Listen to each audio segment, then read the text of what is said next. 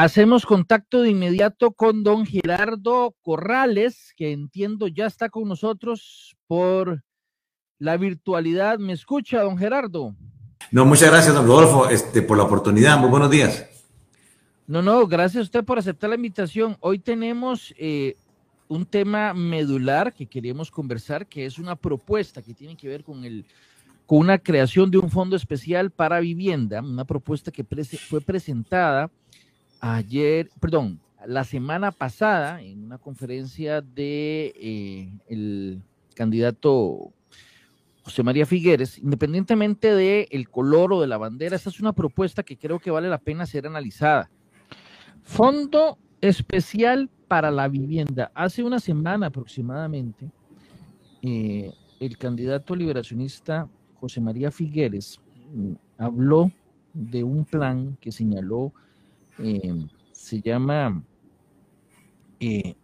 911 eh, Empleo, ¿verdad? Me pareció. sí, señor. Sí, 911. Es una serie de medidas de emergencia, digamos, para enfrentar la situación del desempleo. Y hay una en particular que me gustaría que analizáramos, porque, eh, bueno, usted estuvo presente en la actividad y usted también la desarrolló. Y la idea es que en esta conversación podamos desarrollarla independientemente del color de la bandera de quien propone esto. Creo que es una idea que vale la pena poner en el, en el tema de discusión para ver si es una buena propuesta, si no tiene sentido, en fin, analizarla y desmenuzarla. Vamos por lo básico, don, don, don Gerardo. ¿Qué es exactamente esa propuesta del Fondo Nacional de Vivienda? Bueno, qué dice Rodolfo, que, que usted lo, lo señala. Este, yo no quisiera que esta conversación este, fuera de carácter eh, político. Yo no soy político, soy técnico y entonces eh, incluso yo planteé esta idea este, eh, a este gobierno y sencillamente no me dieron pelota. entonces... ¿Qué le dijeron exactamente? ¿A quién se la propuso? Yo le mandé... Decirla y, y, otra vez reunirse con alguien y decirle, vea, está esta propuesta, ¿qué les parece? Sí, bueno, eh, yo la hice llegar por distintos medios, este, participé en la mesa de diálogo que el, que el gobierno este, convocó, este, mm, le mandé una, una carta pública abierta al presidente con una serie de ideas de reactivación, ahí va esta del Fondo Nacional para la Vivienda, y luego la única que me dio un poco de pelota este, fue la ministra de Planificación, doña Pilar eh, Garrido, pero el, el, gobierno después se enredó en muchas otras cosas, dándole prioridad, cosa que también es muy importante para el país, eh, al tema del desbalance fiscal y el acuerdo con el Fondo Monetario, pero hay una parte que se quedó perdida, fundamental, que es el tema de la reactivación económica.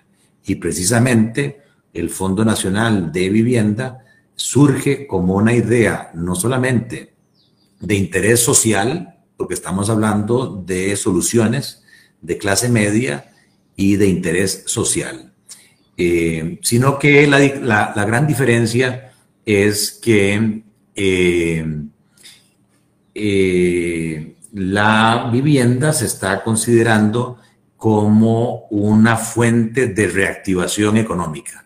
Antes que eso, al señor Alexander Castilla, este, que es el problema de Costa Rica, hay muchos troles y, y basureos en las redes sociales.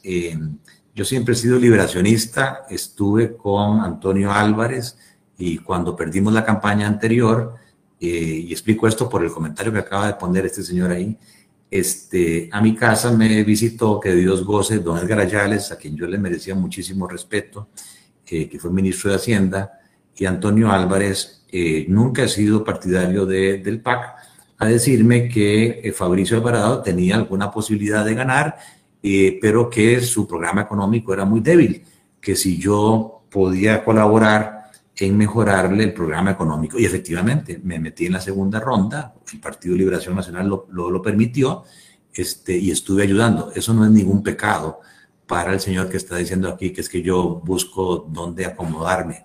Este, para nada, yo no ando buscando empleo, yo ya estoy pensionado por dicha, me esforcé casi 30 años de mi vida puedo vivir de mis ahorros, no me he robado plata de nadie.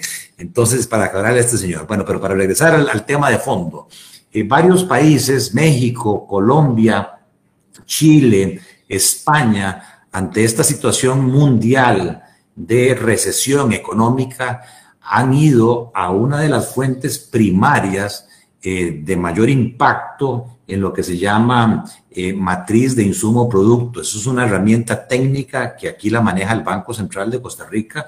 Hay un director este, de cuentas nacionales muy valioso en el Banco Central, que es don Henry Vargas, y eh, dentro de los análisis que él ha hecho técnicos, se demuestra que uno de los sectores de actividad económica claves en el sentido de arrastre hacia adelante y hacia atrás, se llama esto, es la vivienda. Porque la vivienda no solamente genera empleo directo, y los cálculos son del Ministerio de Vivienda que por cada 20 metros cuadrados de construcción de vivienda se genera un empleo directo y 0.72 empleos indirectos. ¿Por qué? Una vez que usted arranca un desarrollo eh, de vivienda, pues tiene que contratar mano de obra y normalmente esta mano de obra es no calificada. El problema que estamos teniendo nosotros de 450 mil personas sin empleo no es de gente eh, sofisticada, porque más bien eh, me decía la gente de Intel que anda buscando 600 ingenieros, de que los andan buscando incluso debajo de las piedras de los ríos, no encuentran mano de obra calificada, bilingüe, tecnológica, no, no, no. Lo que tenemos nosotros es un problema de mano de obra no calificada este, en los rangos juveniles de 15 años a 34 años. Eh, la tasa de desempleo del país es 17.4%, eh, pero en ese rango de edad, Rodolfo, la tasa de desempleo de Costa Rica es 35% para hombres y más del 50% para mujeres. Entonces, al generarse ese empleo directo, usted también hace que empiece a eh, movilizarse transporte, se activa el transporte, usted hace que se activen los servicios, las comidas, los restaurantes, los insumos, las materias primas, ¿verdad? Este, toda la cadena de valor y eh, eso es lo que nosotros estamos viendo como este, un efecto económico. Pero además, hay en un momento de incertidumbre y de mucho pesimismo en el país, yo creo que el sueño de cualquiera, no importa si es 20 metros, 30 metros cuadrados, 100 metros cuadrados, ¿verdad? Es tener el efecto positivo, psicológico, motivacional, de pasar de ser un inquilino, como decía mi abuelita, un arrimado, a sentirse propietario a sentirse dueño de un techo. Lo más valioso para el, para el ser humano es sentir seguridad de tener su casa propia. Y hacia eso es lo que estamos nosotros apuntando en prácticamente la unión de una serie de partes como un rompecabezas que ya existen, pero que no ha habido un plan integral y este gobierno, lamentablemente, y el gobierno anterior, pues no le han puesto el énfasis, sino que más bien han recortado los presupuestos del Bambi. Listo. Entonces tiene que ver con como una fórmula de buscar empleo, esa propuesta del Fondo eh, Nacional de Vivienda. Aquí hay una información de teletica.com relacionada con esa, con esa propuesta que lo cita usted. Voy a leerla y usted me la explica, porque al principio puede sonar un poco compleja, pero usted nos dice, una de, las ideas, es la existencia de un Fondo Nacional para la Vivienda. Este fondo contrata, contacta, perdón, contacta a los intermediarios del sistema financiero nacional para que originen hipotecas de clase media y de interés social. Esas hipotecas no se quedan en los balances de los bancos. Se les paga una comisión de originación, y ahorita nos va a explicar todo eso, y regresan al fondo. Y el fondo con esas hipotecas emite unos bonos de 30 o 40 años, explicó don Gerardo Corrales. ¿Cómo es esa, cómo es esa, cómo es esa idea un poquito más detallada? Y ojo, más adelante dice, estos recursos tendría, esos recursos que se, esos bonos podrían ser ofrecidos para los inversionistas institucionales para que estos diversifiquen sus portafolios. ¿Cómo es eso? Sí, Rodolfo, eh, tomó muy, bien los apuntes. Déjeme tratar de, ponerlo en sencillo. Según la encuesta eh, nacional de hogares y otros estudios eh, muy buenos que hace, digamos, la Fundación FUPROVI, se estima que el déficit habitacional, el faltante de viviendas en Costa Rica se acerca a las 200 mil viviendas. Eh, de, las cuales este, más o menos eh, en lo que se llama el déficit cuantitativo son como unas 25 mil viviendas, pero hay como 175 mil que están en muy mal estado. Además de eso, eh, se considera o se estima que hay 500 mil viviendas que requieren mejoras por el paso del tiempo. Bueno, entonces, obviamente, aquí hay eh, elementos de eh, originar, de crear, de financiar eh, esas viviendas a través de un instrumento legal de derecho, que son los créditos hipotecarios, las hipotecas, es el instrumento legal. Eh, no se trata de crear nuevas entidades, elefantes blancos. Eh, ya tenemos eh, intermediarios financieros. El sistema financiero nacional tiene bancos públicos, bancos privados, mutuales, cooperativas de ahorro y crédito, financieras. Entonces aquí la idea es darle la posibilidad que el Fondo Nacional para la Vivienda invite a todas estas entidades a que busquen clientes para financiarles su vivienda. Clientes que están definidos, su perfil que se llama de riesgo por el Fondo Nacional. O sea, el Fondo Nacional va a decir, señores, eh, yo quiero generar eh, vivienda eh, hasta 100 mil dólares o 150 mil dólares para este tipo de personas, con estas características. Y ahora sí, este, ustedes se van a encargar de hacer los análisis, este, de hacer los expedientes, de hacer la formalización de los créditos, eh, de hacer la colocación de los créditos, pero en vez de dejarse esas hipotecas, yo asumo desde ya el compromiso con ustedes, eh, bancos, intermediarios, que les garantizo la compra de esas hipotecas. Y les voy a reconocer eh, un dinero, obviamente nadie trabaja gratis, eh, hay, estas entidades incurren en una serie de costos de análisis, una serie de costos de reporterías eh, y obviamente de ahí algo tienen que ganar, este, se les paga lo que se llama técnicamente una comisión este, por haber originado esas hipotecas y el Fondo Nacional se hace dueño de las hipotecas. ¿Qué son las hipotecas? Bueno, son este, derechos legales eh, sobre una casa de habitación eh, que tiene una familia eh, deudora y que se convierte en una fuente de ingresos futura porque en ese documento legal de hipoteca esa familia se comprometió a pagar X cantidad, una cuota de colones este, mensualmente. Entonces, por otro lado, este, resulta que tenemos lo que se llaman inversionistas, ya no deudores, gente eh, que le sobra el dinero este, y no tiene dónde invertir y terminan invirtiendo esos recursos en el gobierno.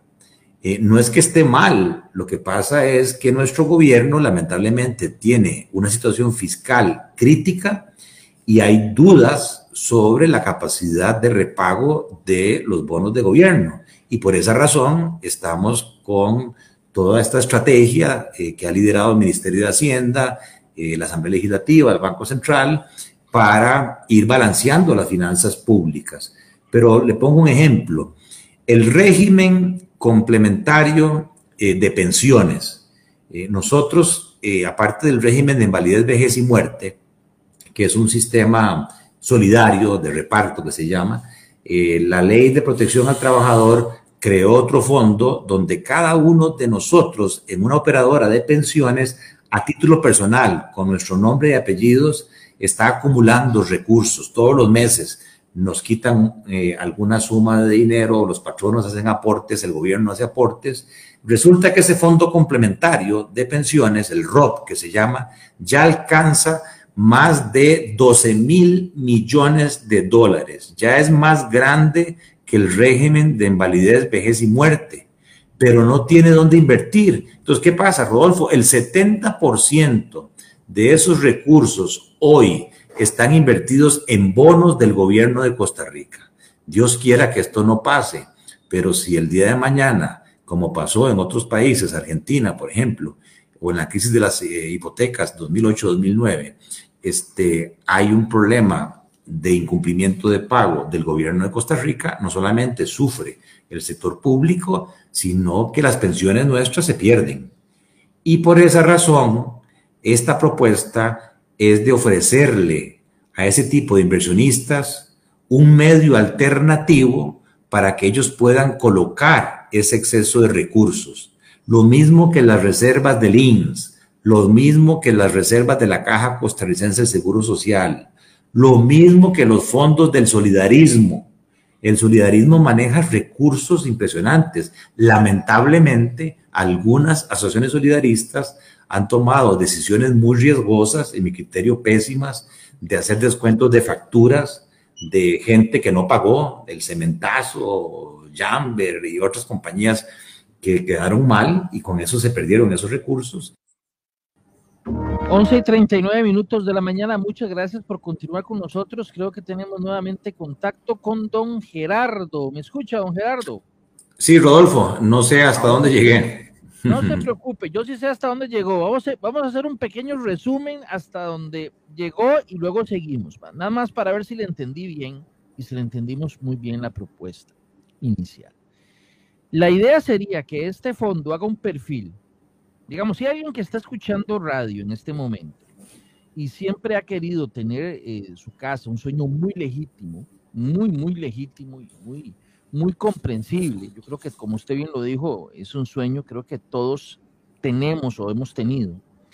Resulta que esa persona, eh, em, pongámosle fulanito de tal, fulanito de tal quiere tener casa. El Fondo Nacional de Vivienda, la idea sería que tenga más o menos un perfil y una, y una idea de qué público va dirigido, esa persona se acerca a una entidad bancaria de las normales, de las que conocemos hoy en día, un banco X, llega y hace la hipoteca así como se hace hoy en día, el banco le, le gira un dinero X para, eh, para la compra o la construcción de la vivienda esa hipoteca que en principio responde al, le responde al banco, o sea, es la garantía del banco, según entiendo, más bien la toma el fondo, el fondo le da al banco lo correspondiente más un poquito más, que sería lo que usted llama una,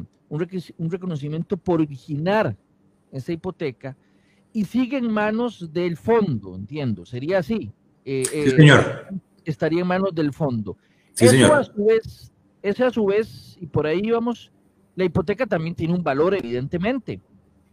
Eso se convierte, y ahí por ahí vamos, se convierte casi que en una especie de bono por si alguien, ya no el, ya no fulano de tal, sino alguien que maneja recursos, como por ejemplo una, una operadora de pensiones que normalmente eh, invierte en algunas cosas, puede invertir también en esos bonos. ¿Le entendí bien? ¿Le entendimos bien, don, don Gerardo? Sí, señor. Este, muy bien. Eh, realmente una hipoteca es un documento legal donde el deudor, la familia, se compromete en un plazo determinado, ojalá un plazo largo, 30, 40 años, porque es un activo ¿verdad? que tiene una duración larga para poder bajar la cuota eh, del crédito y ese flujo futuro de cuotas de pago, eh, yo lo que hago es lo que se llama una titularización, emitir un título valor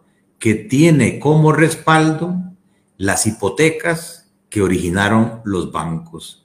O sea que desde el punto de vista del inversionista, llámese una operadora de pensiones, el INS, JUPEMA, el solidarismo, incluso sindicatos, los que quieran comprar esos bonos, se harían dueños de esos bonos eh, que tendrían un flujo de repago periódico de intereses y de principal. Y eh, si el día de mañana, eh, por alguna razón, hay un incumplimiento de pago, existe una garantía real. Hay una casa de habitación que respalda ese bono, no como hoy que las pensiones, las reservas del INS, las reservas de la caja, ¿verdad? Están invertidos en bonos de gobierno que no tienen ninguna garantía real. Si el día de mañana el gobierno no puede pagar, no hay que, o sea, no, no hay contra qué irse, o sea, simplemente se perdió la plata. Aquí no, aquí hay un eh, activo real que es lo más valioso y está demostrado en todas las partes del mundo que eh, el crédito más seguro que hay, porque las personas lo defienden hasta lo último, nuestros abuelos decían, mi techo es sagrado, yo puedo perder mi carro, yo puedo que me quiten el crédito, la tarjeta, etcétera, pero mi casa la defiendo hasta lo último porque es el techo de mis hijos y es la herencia de mis hijos y la morosidad en ese sentido es de las más bajas y por eso se convierte este bono que sería un bono en colones, porque lamentablemente hoy hay 500 mil familias en Costa Rica que tienen deudas en dólares y no generan dólares. O sea que toda la subida del tipo de cambio que hemos tenido en el último año y medio, prácticamente eh, de un 12, 15%, eh, les ha subido la cuota, pero el ingreso en colones no se los han modificado. Entonces, el flujo de caja de esa gente, la disponibilidad de recursos, está apretada. Aquí lo lógico, la regla técnica es que uno tiene que financiar, ¿verdad? Buscar deudas en la misma moneda en la cual recibe su salario. Estaríamos hablando de colones y ojalá eh, que el Fondo Nacional logre, eh, a través de esta ley, de su creación, que esos bonos no eh, sufran el encaje mínimo legal. El encaje mínimo legal es que de lo captado tendría que destinarse al Banco Central un 12% y sobre esa plata el Banco Central no paga intereses. Eso lo que haría es subir la tasa de interés del crédito hipotecario. Aquí andaríamos buscando que al tratarse de una actividad estratégica y de reactivación, no tenga encaje, no pague el impuesto de intereses, que tenga todos los beneficios de la ley del sistema financiero nacional eh, para la eh, vivienda eh, y ojalá que no haya costos de traspaso, o sea, facilitarle lo mismo que esto surge de una alianza público-privada, ojalá que no sean viviendas aisladas, sino que en conjunto con la Cámara de la Construcción este, y las entidades de vivienda se puedan identificar desarrollos habitacionales cerca de los sitios de trabajo para que efectivamente haya empleo, que es la fuente que le va a permitir repagar la vivienda. Entonces, en términos generales, Rodolfo, de eso trata eh, el Fondo Nacional para la Vivienda. Es un instrumento que permite originar hipotecas, que permite captar los recursos que son necesarios y a su vez tiene un impacto social tiene un impacto en generación de empleo. Estamos hablando de que eh, en los últimos 10 años se han emitido 10 mil bonos de vivienda por año, ¿verdad? Este, la idea nuestra es duplicar eso, llevar a 20 mil eh, bonos por año, que ya se logró eh, en la administración Figueres en el año 1996. Ha sido un año récord de 20 mil bonos por año y a su vez en el país se crean otras 15 mil viviendas anuales sin bono de vivienda. La idea es llevar esto a 20 mil, o sea que estaríamos subiendo la cantidad de viviendas anuales de 25 mil a 40 mil, o sea, es un aumento del 60% y en el caso particular de eh, las viviendas de interés social que van con bono es el doble lo que se estaría eh, permitiendo con este Fondo Nacional para la Vivienda. Don Gerardo, aquí nos plantea, por ejemplo, don Diego Juárez, ¿Qué posibilidad existe de que un proyecto, de que este proyecto genere una burbuja inmobiliaria? Bueno, menciona el caso de, de España la década anterior y, puntualmente, aunque ha habido otras burbujas inmobiliarias en el pasado. Sí, muy buena pregunta. De hecho, la anterior crisis mundial precisamente fue de origen financiero. No fue como esta crisis actual de origen de salud por la pandemia, sino que la crisis 2008-2009 precisamente no solamente fue en España, eh, fue, en todo el mundo, fue en todo el mundo. Eh, lo que se llama eh, la, crisis de las hipotecas subprime, de, hipotecas de mala calidad, porque se abusó. Ahí hubo abusos, se creó una pirámide, este, algo así técnicamente se, le llama una pirámide de Ponzi.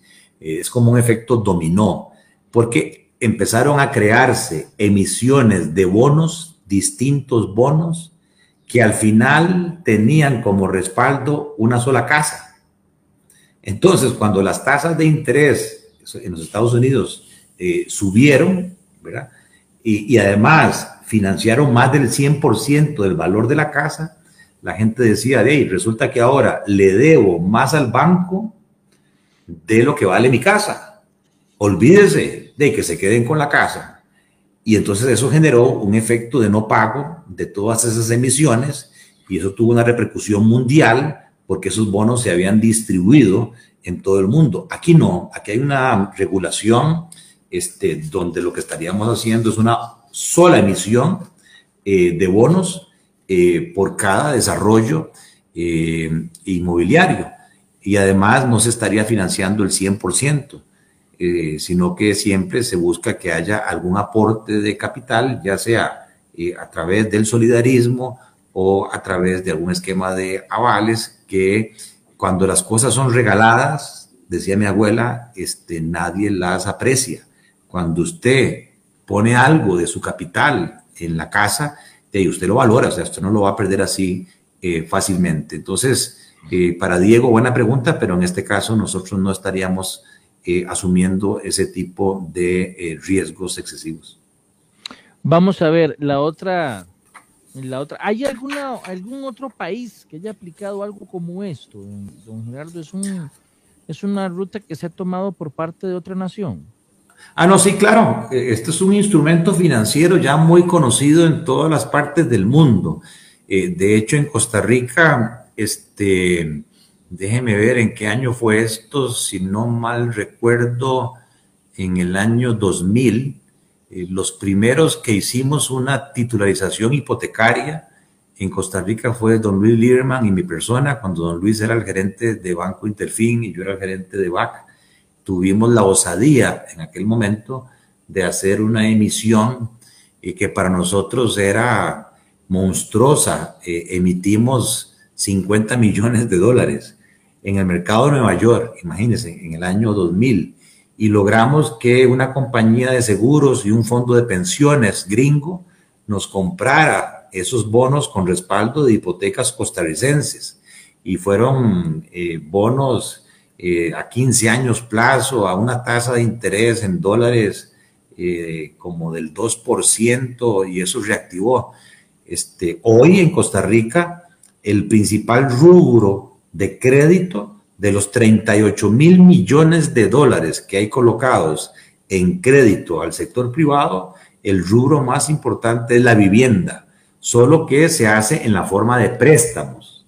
Aquí nosotros lo que estamos hablando es no de préstamos, sino de ir a la bolsa de valores a emitir un bono para que estos inversionistas que no son bancos y que tienen necesidades de inversión de largo plazo como las operadoras de pensiones, el INS, la Caja, Jupema, el Solidarismo, tengan un activo donde invertir, diversifican, ¿verdad? Sus inversiones, mi abuela me decía, asegúrese de eh, no poner este, toda la canasta eh, en huevos, pero además no solamente en huevos, diversifique. La diversificación este, permite reducir el riesgo.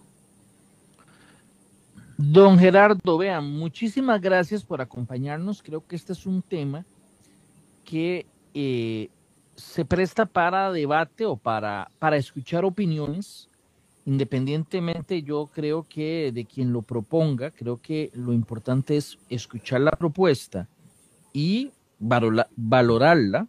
Habrá gente que dice que buena, habrá otra gente que dice, ojo, cuidado con esto, pero creo que el primer paso es lo que hicimos esta mañana, que es explicarla y a partir de ahí, posteriormente, escuchar eh, qué dicen los distintos actores en ese tema, como por ejemplo, estoy seguro, las operadoras, los bancos, la gente que tiene que ver con el sector vivienda, el, em, em, la Cámara de Construcción. En fin, yo creo que es un tema interesante que bien amerita ser uno de los temas de campaña en las próximas semanas o meses, porque creo que, uno de los tantos, porque creo que soluciona, o por lo menos plantea solucionar algunos temas de, de urgencia nacional.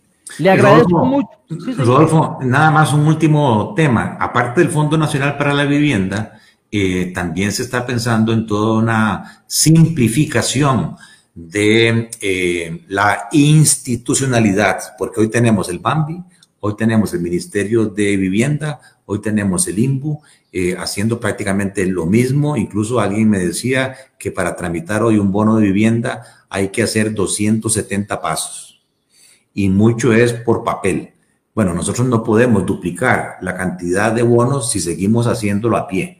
Entonces, eh, técnicamente se dice, hay que digitalizar, hay que automatizar, hay que hacerle la vida fácil a las familias para que tengan acceso a la vivienda. Entonces, esto no solamente es el Fondo Nacional para la Vivienda, sino que también lleva eh, a la par otra serie de elementos agradecerle a Álvaro Lanzoni Rodríguez el comentario que hace ahí, precisamente por el ataque del troll ese que mencionábamos. Aquí lo importante es olvídese del partido político de la persona, lo que requerimos son ideas, no requerimos este, el típico eh, cerruchapisos, eh, que es muy fácil criticar, criticar. Eh, el reto hoy como país es generar ideas, soluciones que le permitan a esas 450 mil personas que hoy están sin empleo tener una esperanza de trabajo digno que nuestra constitución política precisamente eh, le dice al Estado que cada costarricense es digno de tener un empleo. Muchas gracias, don Gerardo, muy amable. Y muchas gracias a ustedes. Muchas gracias a ustedes también por acompañarnos.